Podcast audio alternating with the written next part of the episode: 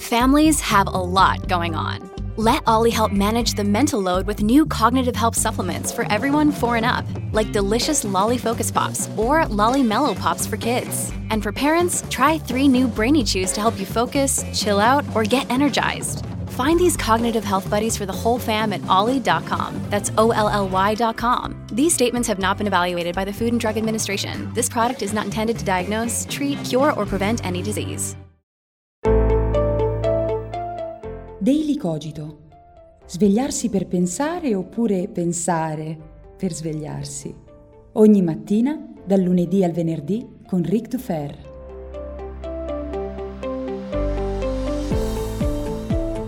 Ma quanto, quanto, ditemelo, quanto vi sono mancato? Sicuramente non quanto voi siete mancati a me, perciò buongiorno a tutti e bentornati finalmente qui su Daily Cogito. Io sono sempre Ric Dufer e negli scorsi giorni c'è stato un panico generale, un cumulo di messaggi, un fuggi fuggi preoccupatissimo perché per alcune mattine Daily Cogito non è uscito. Ma ragazzi, tranquilli, niente di grave. Il motivo dell'assenza è che, come spesso mi accade, ho sopravvalutato le mie energie residue e pensavo che nel mese di marzo sarei riuscito ad affrontare insieme la scrittura del nuovo libro e il primo tour di Seneca nel traffico. E invece no, invece ho esaurito le energie, sono quasi imploso e mi sono avvicinato a quello che nel gergo si chiama burnout, cioè l'esaurimento totale, ma sono vivo e cammino insieme a voi qui questa mattina per parlare di cose interessanti, bello fresco ed entusiasta.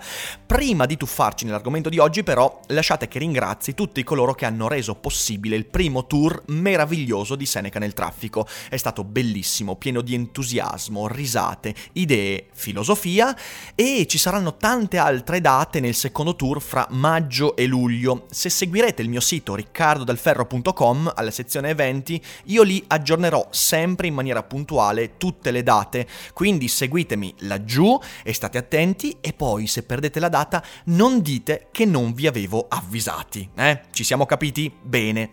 Quest'oggi parliamo di un argomento molto fresco, molto tranquillo, poco bollente nel vero senso della parola, ovvero il revenge porn, quel comportamento odioso, terrificante, condannabile, schifoso ed incivile che è la diffusione di materiale intimo, soft porn, video, eh, foto e materiale, insomma in questo senso, da parte di qualcuno che voglia danneggiare un ex partner, una persona con cui si è divertito, al fine di creare una ripicca perché, ma anche noi in realtà spesso si fa semplicemente per sfregio, ci sentiamo danneggiati in qualche modo. E in realtà no, il revenge porn è ingiustificabile ed è uno degli atti più incivili che ci possa essere nel mondo, tanto per un adolescente quanto per un sessantenne, perché è un abuso di quella intimità e di quella fiducia e anche di quella giocosità che la relazione sessuale porta sempre con sé. Perché, e qui lo voglio dire in maniera primaria, la produzione di, materi- di, materiale intimo, foto, video, fa parte del gioco della coppia. E, anche, e, se voi fate parte di coppie o siete persone che non hanno mai fatto queste cose, beh non significa che queste cose siano sbagliate di per sé, perché all'interno di quel gioco della sessualità c'è anche questo tipo di produzione di materiale la fiducia che sta all'interno di quel gioco non dovrebbe essere incrinata e invece molto spesso viene incrinata e si abusa di quella fiducia, soprattutto, ripeto, quando magari le cose poi non vanno così bene e si diffonde quel materiale che era stato prodotto sulla base di una fiducia magari non espressa, perché era un gioco, per danneggiare l'ex partner. E questa cosa è schifosa e se sei un ascoltatore che in passato ha fatto questa cosa, vergognati perché è una merda. Detto questo, nelle scorse settimane eh, il revenge porn è passato dall'essere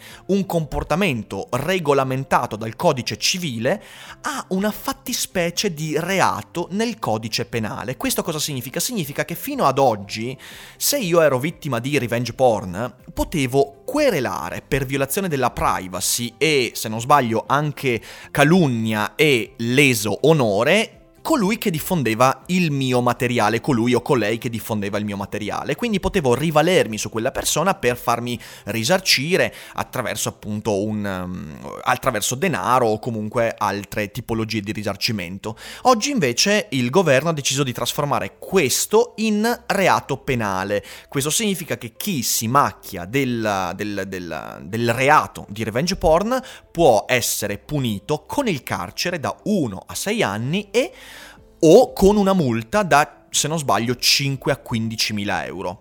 Eh, quindi c'è questa trasformazione del reato e la politica, alla quasi unanimità, ha applaudito a questa decisione, tutti sembrano contenti e io invece no. Però prima di sentire le vostre vesti stracciate, oddio, ma come si permette di dire una roba del genere? Fermiamoci.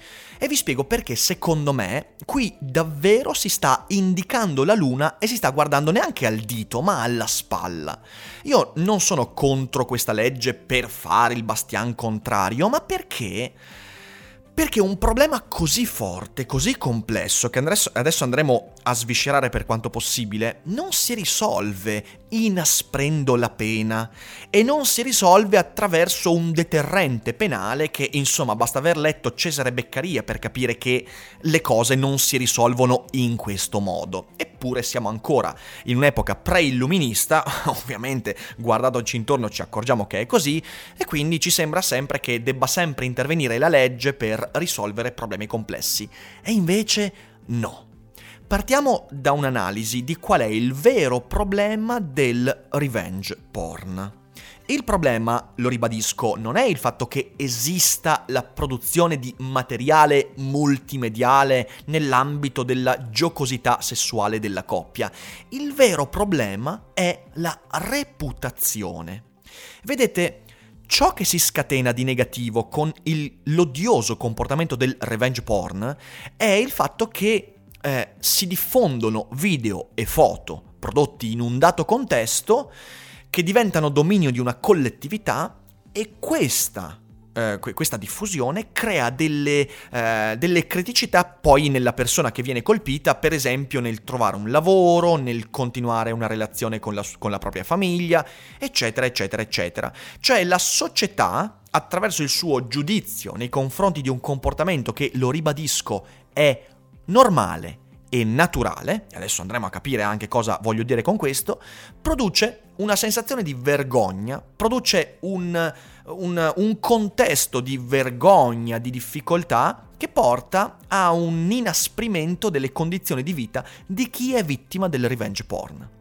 Questo significa che il problema non sta né nell'esistenza del materiale soft porn fra partner, perché anche prima dell'esistenza dello smartphone c'era questo tipo di problematica, c'era l'esistenza di materiale soft porn e prima che ci fosse la multimedialità, quella veniva, eh, veniva a svilupparsi attraverso le lettere erotiche. Infatti se guardate la legge, eh, non so adesso se in Italia ci sia anche questa, ma se guardate la legge nei paesi anglosassoni c'è anche il cosiddetto sexting che fa parte del revenge porn, cioè diffondere chat erotiche. E le chat erotiche esistevano anche ai tempi di De Sade, ai tempi di Voltaire e tantissime volte è capitato che qualcuno per screditare un personaggio pubblico diffondesse le sue lettere erotiche alle amanti, alla moglie, al partner, eccetera, eccetera. Quindi, ecco, eh, quello che voglio dire è che il problema non è nell'esistenza in sé per sé di quel materiale e ovviamente non fa differenza il fatto che in passato c'erano le parole, i testi erotici e oggi le foto e i video, è la stessa identica cosa.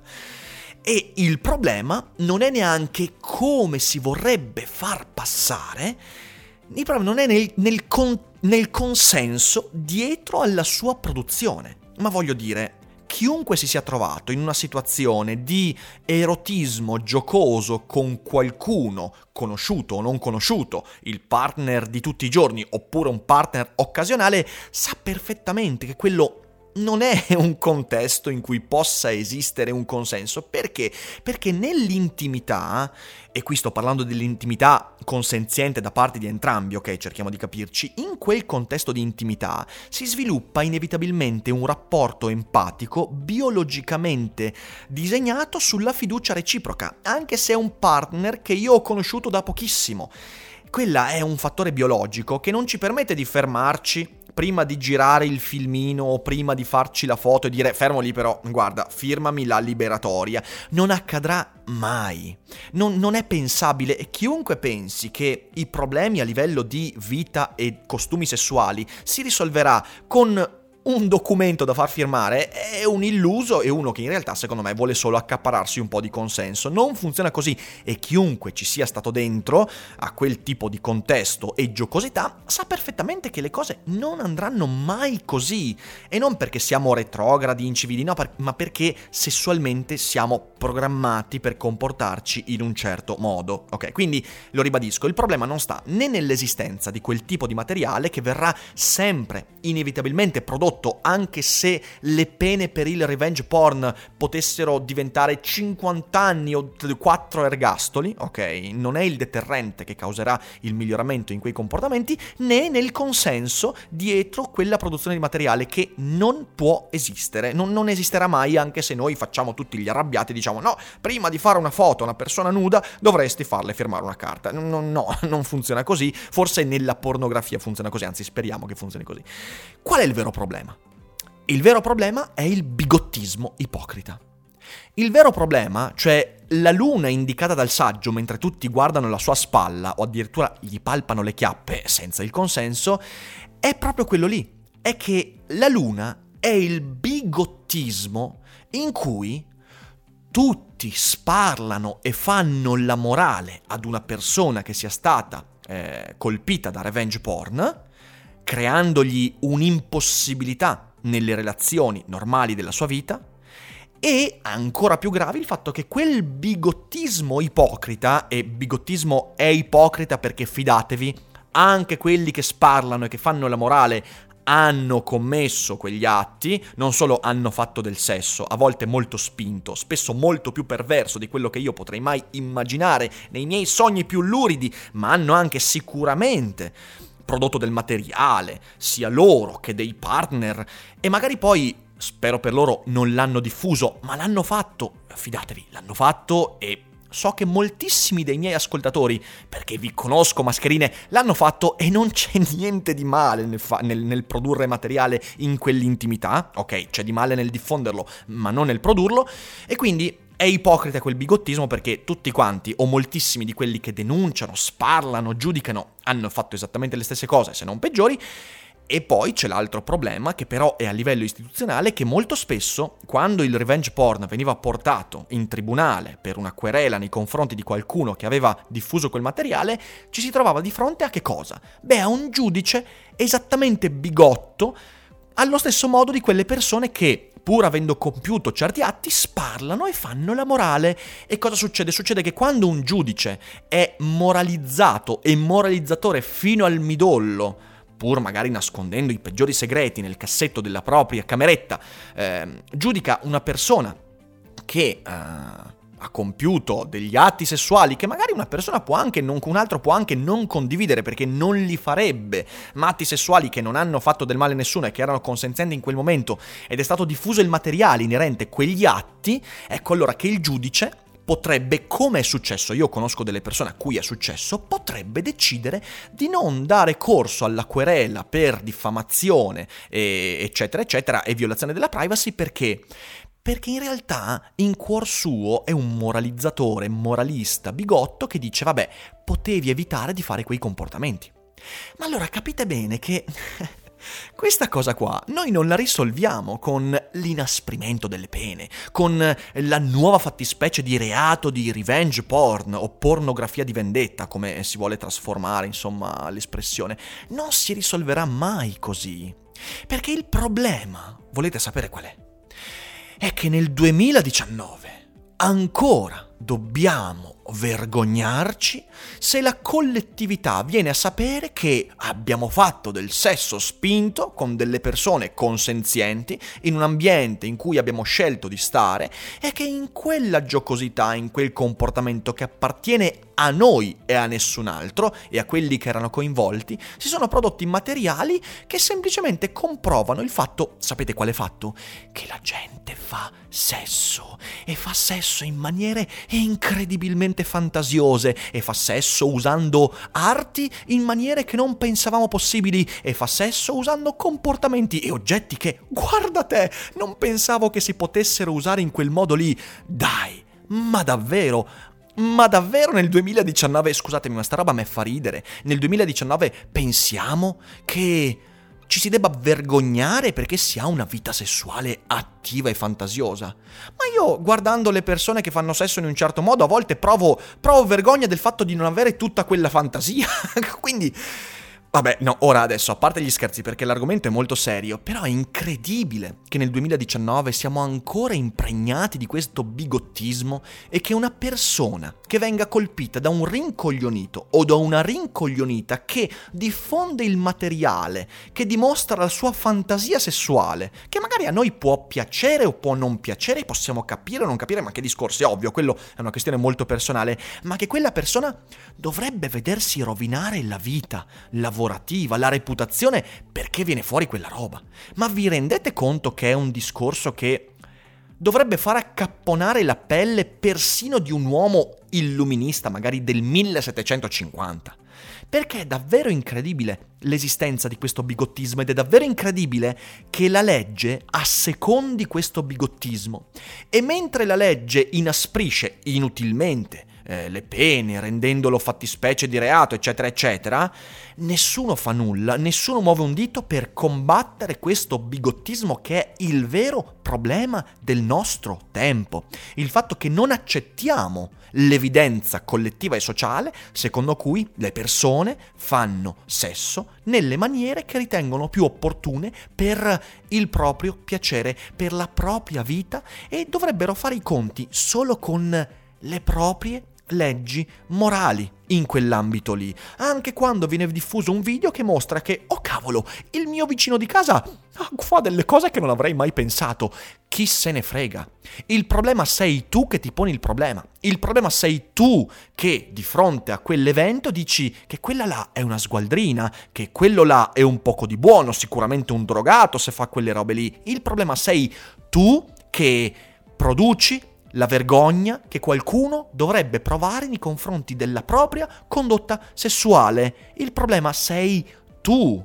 E il problema non è neanche quello stronzo o quella stronza che diffonde il filmino. Il problema sono tutti quelli che intorno a quel filmino ci fanno un discorso assurdo di bigottismo ipocrita e che se venissero colpiti loro da quel, da quel filmino, da quel comportamento odioso, dovrebbero passare a fil di lama sulla loro pelle il bigottismo di cui troppo spesso tutti noi ci facciamo portavoce. E allora ecco qual è il problema.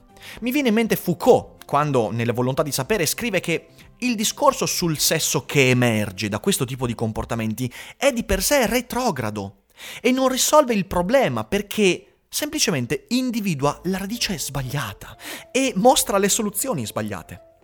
Perché il sesso, la sessualità, come ogni comportamento collettivo, come ogni manifestazione sociale o personale o comunque politica, perché poi il sesso ha a che fare con la politica da questo punto di vista, non fa altro che designare il tipo di persone che producono un discorso inerente a quella questione. E quello che emerge dalla legge di reato penale sul revenge porn è che siamo un paese in maniera proprio pericolosamente bigotta, retrogrado e che le istituzioni stanno assecondando questo bigottismo, chiudendo un occhio sul fatto che ci sono giudici e membri delle istituzioni che sono esattamente bigotti come tutti quelli che fanno vergognare colui che viene colpito dal revenge porn e non fanno nulla invece per combattere quel bigottismo. E la missione della civiltà, oggigiorno, è quello di permetterci di dire senza vergogna che le nostre condotte sessuali ci appartengono, che se qualcuno viene a saperle questo non dovrebbe minimamente inficiare la nostra relazione con il nostro capo, con i nostri colleghi, con la nostra famiglia e che tutti quanti dovrebbero farsi quello che io chiamo in maniera molto molto francese e filosofica una pentola di cazzi propri. Questo è il problema del nostro paese, non il revenge porn, non il bigottismo, no, è questo il fatto che nessuno sa fare i conti con le proprie mutande e deve fare i conti non nelle tasche altrui, ma nelle mutande altrui. E questo è inaccettabile. Io come sempre mi sono un po' scaldato, scusatemi, ma è un argomento che mi vede molto molto coinvolto questo e mm, spero come sempre, di avervi portato uno sguardo alternativo. Ovviamente eh, so che molti di voi non saranno d'accordo con le cose che ho detto eh, e spero che questo mio podcast non venga preso come una minimizzazione del problema del revenge porn. Capite bene che è una cosa che eh, sento molto vicina a me, che mi fa andare in bestia, ma che le soluzioni a questo problema non sono secondo me quelle che la politica ci sta proponendo. Sono diverse e sapete qual è la soluzione vera? Che ognuno di noi cominci ad agire nel proprio privato per evitare di giudicare gli altri quando si scopre che fanno sesso in maniere strane. Ho detto talmente, volte, talmente, talmente tante volte sesso, porno, e le sto dicendo anche adesso, ho usato anche altre parole poco, eh, poco pudiche, eh, che non so, eh, magari mi cancelleranno da Spotify, mi cancelleranno da iTunes, da YouTube, o oh, neanche dirlo, però insomma sono cose che vanno dette e se vogliamo rompere la barriera che porta poi a manifestazioni odiose come il revenge porn, questi sono i discorsi secondo me da portare avanti. Quindi diffondetelo, quindi fate conoscere Daily Cogito e questo episodio ai vostri amici e discutiamone civilmente tra i commenti. Aspetto le vostre opinioni, io come sempre vi ringrazio tanto per avermi ascoltato e non dimenticate che non è tutto noia ciò che fa sesso, eh, che pensa, scusatemi. Buona giornata.